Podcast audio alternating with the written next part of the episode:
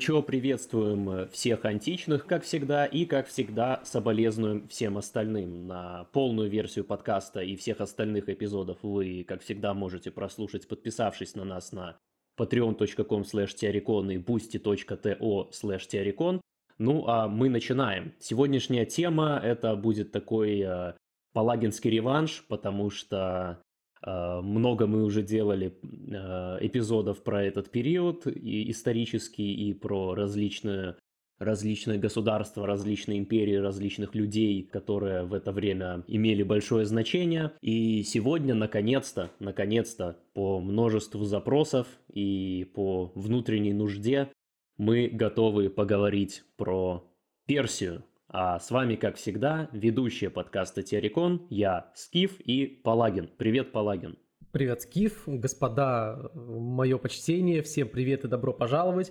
Действительно, мы очень давно хотели сделать Персию, и наконец-то мы делаем Персию, потому что это одна из самых оболганных э, цивилизаций, одна из самых недооцененных великих цивилизаций и буквально одни из наших анцестров. Поэтому мы не могли терпеть больше. Э, зов совести, зов души, зов света просто заставил нас это сделать. Конечно же, говоря про Персию, мы должны также говорить про Иран, как персидскую такую прародину, как персидский Хартленд, и совершенно не, мы не можем обойти тот факт, что исторически иранская плата – это такой цивилизационный центр, один из цивилизационных центров из всех там нескольких десятков таких основных э, цивилизационных моделей, которые существуют в мире, которые существуют исторически, которые прогрессируют, эволюционируют, но остаются сами собой с течением э, времени. Персидский логос – это как раз одна из таких вещей. Когда мы говорим про Персидскую империю, на самом деле часто мы имеем в виду именно империю Ахименидов, то есть э, ту самую, которую сокрушил Александр Великий, о чем вы можете прослушать наш 19 выпуск. Но на самом же деле Персидская империя была не одна, и имеет смысл говорить о персидских империях различных, различных династиях, различных государствах, различных империях, которые существовали примерно на этих же самых территориях, и там были разные народы, разные этносы и немножко разные устройства, но как мы постараемся показать сегодня в нашем эпизоде, некая суть, некое ядро, некий единый логос на протяжении уже более трех тысячелетий, наверное, можно смело сказать, остается в своем ядре тем же самым. Да, мы с вами сегодня, что касается хронологии и исторического такого таймлайна, мы поговорим о персидских действительно империях, начиная от их зарождения. И я думаю, что вот примерно, э, не знаю, я бы не очень хотел брать времена, когда там уже ислам установился, потому что там ислам такой постольку поскольку на самом деле. То есть персидский логос никуда не пропадал. Это такой небольшой спойлер, он все еще на месте. Но я бы действительно поговорил о каких-то таких более древних вещах, о зарождении Персии как цивилизации, о персидском логосе, о настоящем логосе Солнца. И при этом, что довольно важно, это действительно такая цивилизация, которая нам довольно сильно э, близка. И как и любая настоящая индоевропейская, индоарийская цивилизация, Персия началась... Откуда она началась? С туранской культуры, с вторжения людей вот с этой довольно обширной территории, то есть вот этих вот племен скифов, сарматов и всех остальных, которые на самом деле, конечно же, э, нам тоже очень близки, нам тоже очень близки, и с этого, я думаю, и стоит начать. Что вообще из себя представляли все эти люди, Скиф? Само понятие Турана возникло уже позже и применяется как такая оппозиция понятию Иран. То бишь Иран это оседлые, а Туран это кочевники, но цивилизационная суть примерно одна и та же. Но э, если, если уже говорить исторически, то зародилось изначально то, что потом стало персидской цивилизацией, оно зародилось еще до того, как пришли индоарийцы, это были не индоарийские народы. Эм, вот первая эта цивилизация, которая появилась там на иранском плато, она существовала еще до прибытия индоарийцев. И потом, уже когда индоарийцы прибыли, это все расширилось и обрело свою такую форму, которая потом поддерживалась на протяжении многих-многих столетий. И первая персидская империя, о которой мы можем так более-менее достоверно говорить, это эламиты, в бронзовом веке, которые, э, у которых была столица в одном из главных э, персидских городов по значению в городе Сузы. Вот, это была такая империя, которая уже имела, она была достаточно небольшой относительно других существовавших в то время, например, ассирийцев. Через какое-то время вместе с медианами эти люди, они и уничтожили Ассирию и на ее, так сказать, пепле, на ее останках создали Персидскую империю, ту самую Персидскую империю ту самую первую Персидскую империю. Я немного расскажу по поводу географии, где это все примерно находилось. Вообще, конечно, вам лучше будет прямо сейчас открыть карту и посмотреть. Вот это вот государство, я не знаю, насколько это можно прямо назвать какой-то империей, это просто, наверное, такое первое государство на этой территории, государство Илам. Оно находится восточнее Вавилонии и как бы юго-восточной Ассирии. То есть вот вы знаете эту территорию двуречия, междуречия, и, соответственно, это все справа, но при этом это самая юго-западная часть вот этого иранского плато. То есть персы, парфяне это все восточнее, а слева это вавилоняне и ассирийцы. То есть это территория, при этом находящаяся вдоль моря, такая немножко протяженная. Соответственно, там это все действительно возникло. Потом они э, слились в итоге с э, своими северными соседями и таким образом организовали первое персидское государство, первую, ну да, это скорее первое, первое иранское государство, потому что Иран, мы знаем этимологию этого слова, то есть первое по-настоящему арийское государство. Но что было на этой территории территории до того, как туда пришли наши арийские анцесторы. Что там было? Было там примерно то же самое, что было и в Индии, и в Европе, и на Ближнем Востоке до прихода арийцев. То есть это очень своеобразные цивилизации с культом богини, разумеется, с культом богини-матери. То есть вот это вот все. То есть не очень воинственные, довольно странная, довольно слабая культура, которых, соответственно, наши предки и завоевали. А если я не ошибаюсь, то у самих эламитов там какое-то время Э, практиковалось наследование трона по сестринской линии, то бишь сын сестры верховного правителя, он был наследником. Это очень странная система. Это безумно странная система. Это знаешь, вот ты, когда ты играешь в Crusader Kings, и есть какие-то маленькие цивилизации, которым сделали безумно странные формы наследования трона, как там где-то в Ирландии, либо еще где-то. Это действительно очень странно выглядит. Ну и, соответственно, мы, я думаю, не будем подробно на этих людях останавливаться, просто э, вы должны знать, что они там были. Это была такая типичная аграрная цивилизация, которых наши анцесторы захватили. Соответственно, что из себя начинают представлять первые иранцы, первые арии, которые это все завоевали? Для них действуют ровно те же самые, у них есть те же самые ровно характеристики, которые есть и у всех народов арийских. То есть у них доминирует либо аполлонический, либо аполлоно-дионисийский вектор э, налогии. То есть это культ солнца, там происходит доминация небесных светлых богов над хтоническими силами. То есть буквально то же самое, что и начинает э, доминировать по всей территории, захваченной арийцами. И однозначно позиция людей в Титаномахии на стороне богов Олимпа. То есть не на стороне титанов, на стороне богов Олимпа. Это героизм, безусловный. Это жесткий, ярко выраженный, устойчивый и строгий патриархат, разумеется, как и во всех арийских цивилизациях. Ну и также, соответственно, некоторая э, лингвистическая общность, которая также у всех этих э, цивилизаций, уже завоеванных арийцами, начинает потихоньку образовываться. Ну и, разумеется, мы примерно понимаем, что у них были какие-то фенотипические признаки, которые, они, конечно, несколько варьируются, разумеется, но в целом они для многих и почти для всех индоарийских народов они примерно одинаковые. А долиха кефалия то есть вытянутые черепа, относительно светлый, либо прям полноценно светлый цвет кожи, светлые волосы, выдающийся нос, наличие бороды, высокий рост, светлые зрачки, ну то есть вы понимаете, то есть прям как э, сошли со страниц э, запрещенной книги одной. Да, а, вытянутые черепа, высокие скулы, все эти дела, да. В общем, если говорить про зарождение э, той самой Персидской империи, империи Ахименидов, то незадолго до ее появления медиане, они жили чуть севернее, севернее, они завоевали Ассирию. Да, да, и медиане их завоевали, и что интересно, ну, конечно же, никаких национальных государств и единых этносов в нашем понимании в то время не было как формы политической организации. Каждое отдельное племя, оно немного отличалось, и были и совсем не похожие племена, различные культуры, но их действительно объединяли какие-то вот вещи, которые э, описал Палагин, но в деталях разница была огромная, и да, зачастую они очень сильно друг от друга отличались. Медиане завоевали Ассирию, и одним из племен, одной из групп, которая была в этой медианской конфедерации, это и были анцесторы, это и были будущие, будущие великоперсы, так сказать. Империя медиан просуществовала очень-очень недолго исторически, и довольно скоро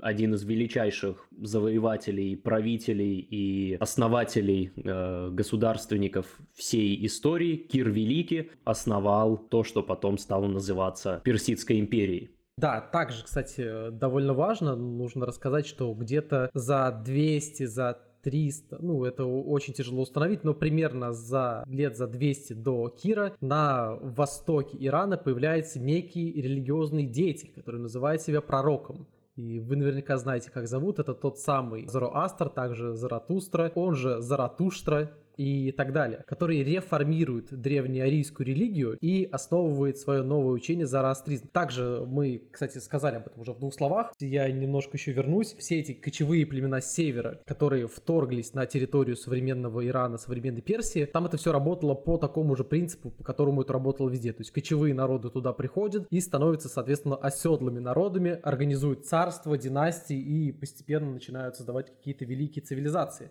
Теперь по поводу э, зороастризма, потому что это довольно важно. Зороастризм как религия, который называют первой э, монотеистической религией, сыграл, безусловно, одну из важнейших, если не самую важную роль в истории самого Ирана. Потому что если бы не было зороастризма, я очень сильно сомневаюсь, что персы достигли бы такого величия. И во многом именно за счет этого Кир стал по-настоящему Кир II, который был просто Кир II, стал Киром Великим, потому что он э, очень сильный упор делал именно на зороастризм. При нем эта э, религия и так была доминирующей, но он предал ей еще более, придал ей еще более важное значение такой настоящей государство-образующей религии, прям задолго до Византии, прям как это полагается. То есть и религиозная, и светская власть тоже существовала. Да, настоящая симфония властей в каком-то смысле. Да, Персидская империя, она простиралась в лучшие свои времена от э, Кавказа на севере э, до Индии на востоке и до э, Македонии на западе в лучшие свои времена, ну и до Аравии на юге, естественно. Вот, э, это уже было при Дарии, истории, когда империя была максимально э, растянута. Если говорить про да, фигуру Киры, ее просто нельзя недооценить ни в коем случае, и ее невозможно переоценить, потому что это действительно был один из величайших просто э, исторических э, деятелей, и это, в принципе, универсально признается, потому что, ну, естественно, не в одиночестве и не единолично, а с какой-то помощью, но именно он заложил основы того, что стало основополагающими вещами не только для персидской цивилизации, а вообще для всех белых и шире арийских цивилизаций в будущем. И Персидская империя была очень сложной, она была очень сложной. Чем она более процветала, тем она была более сложной в свои периоды, когда устройство упрощалось, то империя находилась в кризисе, скажем так. Уже не Кир, а его потомок Дарий, Дарий Великий, построил великий город э, Персиполис,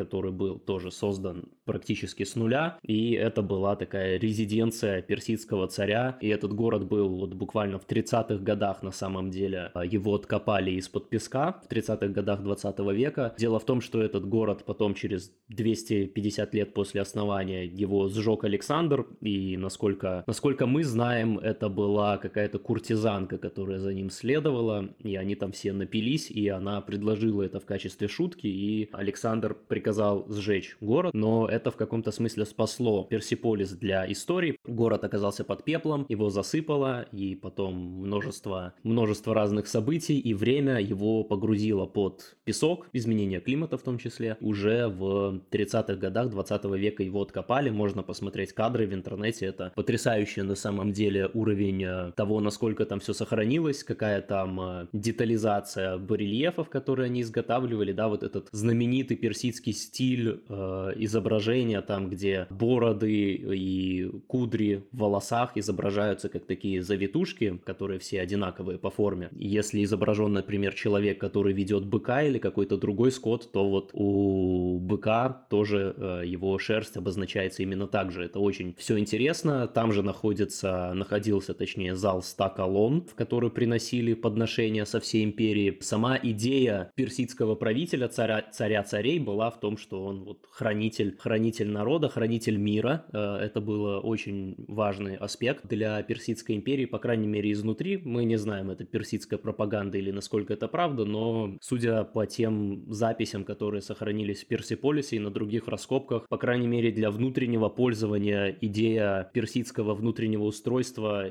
это был, была приоритизация именно мира, благоденствия и процветания. В отличие от тех же самых, э, скажем, эллинов, которые гораздо больше любили войну и которые во многом считали войну священной и просто как радостью и способом развлечения. То персов такого не было, персы были в этом смысле больше похожи на более поздние цивилизации, на более, возможно, да, э, роль свою сыграл зороастризм, который все-таки ближе к христианству во многом, чем эллинское язычество, поэтому это больше похоже на то, что было позже. Кир и его потомки, они создали вот эту систему, систему управления империей, систему обеспечения э, мира и благоденствия для всех, которая была очень-очень стабильной, и очень хорошо себя показала. Мы вот сейчас про это расскажем, только я еще скажу, что еще одна была инновация такая, которую ввел, мне кажется, не Кир, но уже Дарий, это сады, то есть э, создание садов одним из главных мест, где это было, это был город э, Пасаргады, потому что сады, которые записаны исторически, это вавилонские сады самые первые, но их никто так никогда и не нашел, а вот персидские вполне нашли, очень старые, две с половиной тысячи лет, и они назывались, э, ну, буквально они назывались парадисы, то есть э, как рай, рай на земле. Ну, хорошо, что не нашли, на самом деле. Я даже не знаю, что там могло в этих вавилонских садах, какое, какое чудовище э, там могло жить и так далее. У меня как бы особое отношение к Вавилону и в целом, но я думаю, у нас оно одинаковое. Я также добавлю по поводу Кира еще немного, потому что это довольно важно. Почему именно Кир II стал настолько великим, помимо того, что он просто очень много завоевал, и у него были какие-то очевидные, объективные успехи. Дело в том, что завоевание Кира, они становятся моментом передачи функции такой универсальной мировой империи от семитов из Халдейского царства именно к персам, то есть к арийской цивилизации. То есть э, семитский мир, вот именно с, начиная с завоевания Кира Великого, э, он переходит под контроль универсальной мировой империи причем трех подряд. То есть сначала это была Персидская империя Кира, когда он завоевал э, Вавилон, и, кстати, довольно мягко обошелся с евреями. Потом это была Греческая империя Александра Великого, и потом это был, соответственно, Рим. И вот это вот император, империя, имперское строительство, то есть строительство империи Кира II, оно в глазах его современников имело такое настоящее сакральное значение. Кир погиб на самом деле очень респектово, он погиб э, в войне с другими индоарийскими племенами, то есть во время завоевания он погиб так, как и полагается погибнуть настоящему мужчине. То, что касается Вавилона, ну, мы знаем из Ветхого Завета, что в это время э, евреи находились в пленении в Вавилоне, потому что царь, вавилонский царь Навуходоносор, да, он третий, по-моему, он э, как раз э, разрушил, разрушил храм и заставил всех евреев переселиться в Вавилон. То есть он их пленил и заставил на себя работать и все такое. А Кир, когда завоевал Вавилон, это одно из первых вещей, которые он сделал, он не, не просто просто репатрировал всех э, евреев обратно на их землю, но еще и кроме этого он дал им средства и людей для строительства нового храма, поэтому, в общем-то, Киру в Ветхом Завете отношение довольно хорошее, позитивное. И он считался в целом таким в еврейской истории, таким царем-освободителем, которым потом стал, например, тот же самый Александр. И в целом Кир был очень известен своим, своей определенной мягкостью к побежденным противникам. То есть он был как настоящий такой солярный воин, воин цвета. Он был абсолютно безжалостен на поле битвы и сражался как лев, но когда он побеждал, он всегда неизменно проявлял мудрость. То есть он был человеком таких прям очень значительных добродетелей. И, на мой взгляд, это такой вот идеальный психотип правителя правителя. То есть идеальный правитель, на мой взгляд, так и должен выглядеть. Не зря он великий, на самом деле. Совершенно не зря, я полностью согласен, и люди, жившие в то время, они очень сильно приветствовали э, очень часто это создание этого единого государства, потому что последний раз, когда на этих территориях была такая огромная централизованная э, сила, это была Ассирия, и Ассирийская империя была во многом, она была в каких-то аспектах похожа на Персию, но в каких-то очень сильно отличалась. Ассирийская империя отличалась огромной жестокостью, просто они использовали только силу, только для насилия, для принуждения. У них были очень стрёмные боги, они приносили гигантское количество жертв и человеческих в том числе. Они часто вырезали там целые города и селения, просто потому что это, это было очень-очень лунарное царство во многом. И, ну, не то чтобы там кто-то мог помнить Ассирию в то время, когда, когда строилась Персидская империя, но так, в целом это было очень позитивно для всех тех э, племен и народов, которые там жили. Естественно, Персия включала в себя просто гигантское количество разных народов и культур, и само Персидское царство строилось так, чтобы не подавлять различные культуры, не унифицировать их на культурном уровне настолько, насколько это возможно, да, то есть религиозные практики, они все сохранялись очень часто, это Похоже на то, что римляне потом делали, например. Да, да, да. Слушай, это прям очень такая общая тема для, для именно для мировых империй. То есть именно так поступали римляне, именно так э, поступал Александр. Персы как держава, как нация, они вот именно стартовали вот эту вот гонку таких настоящих мировых империй. То есть они действительно не подавляли культуру, они были религиозно очень терпимыми. И я, если честно, не уверен даже, хорошо это было или нет, потому что мы знаем, что потом произошло в истории. Я даже не уверен. С одной стороны, это, конечно, правильно. И зороастризм тот же самый этому очень сильно способствовал. Но как бы выигрышно это или не выигрышно в исторической перспективе. С другой стороны, когда ты настоящий солярный воин, то, возможно, у тебя просто, тебе просто недоступны некоторые лунарные технологии, то есть там в, в виде полноценных геноцидов. То есть, знаешь, есть и положительные моменты, есть и отрицательные моменты. Да, я читал про это интересный тред на Твиттере недавно, про то, что мы это вырежем, наверное, что арийцам нужно было тогда бы все было окей. Но мы не одобряем, мы не одобряем геноциды и все остальное. Также немножко расскажу по поводу того, что было, что было по правителям после смерти Кира. После Кира, соответственно, был э, его сын Камбис, и там было довольно забавно, что когда он умер, то есть он в целом продолжал политику Кира по строительству такой империи мировой, он же воевал с, и с египтянами, он же, по-моему, и в Карфагене провалился, если не ошибаюсь, или это уже был Дарий после него. Не-не-не, это, это был не Камбис, но Камбис интересный очень персонаж. Ну, там было очень интересно, что когда он умер, власть в Персии на какое-то время захватил медийский маг, то есть австрийский жрец Гаумата, по-моему, его звали, я не знаю, как там ударение правильно, который выдавал себя за убитого Камбисом брата Бардию. То есть какое-то время, вот до того, когда Ри Первый восстановил э, линию Ахменидов, э, соответственно, там было такое очень странное, смутное время, когда какой-то зарастрийский жрец правил. Но это очень долго не продлилось, и, соответственно, Дарий, тот, что правильный Дарий, тот, что хороший Дарий, не тот Дарий, который передал мировую империю в руки Александру, тот еще правильный Дарий, он, соответственно, в целом продолжил курс э, Кира, и это было, знаешь, как было в Римской империи уже в поздние времена. Пяти, по-моему, хороших подряд императоров, вот это было такое время, когда в Персидской империи шли подряд хорошие императоры, которые в целом придерживались правильного курса. И Дарий, соответственно, он был точно таким же, он довольно успешно воевал. По сути, все это прекратилось, ну, относительно прекратилось только уже к моменту вторжения в Грецию. Ну, на самом деле, то есть вот все, что было у персов, начиная с зарождения цивилизации, с построения Ахименидской державы, до первых попыток завоевать э, материковую Грецию, это было, конечно, очень круто. Но потом они как бы столкнулись. По Камбису я хотел сказать, он довольно интересная там была история. Он пытался починить Египет, и он находился в Египте. И мы сейчас, я сейчас буду рассказывать про персидские государственные институты, реформы и все такое. Это очень интересно. Но вот один из институтов, который был у Персии, это секретная полиция, секретная служба, шпионы, э, внутренняя и внешняя разведка. И Спасибо, что были с нами до этого момента. Чтобы услышать полную версию подкаста, а также полные версии всех остальных прошлых и будущих выпусков, а также эксклюзивный дополнительный контент, подписывайтесь на Patreon по адресу patreon.com theorycon. Вас там ждут самые эзотерические русские подкасты, без цензуры YouTube и других платформ. Подписавшись на наш Patreon по адресу patreon.com theorycon, вы сможете слушать все наши подкасты, получать дополнительный контент и участвовать в чате для патронов. Увидимся там!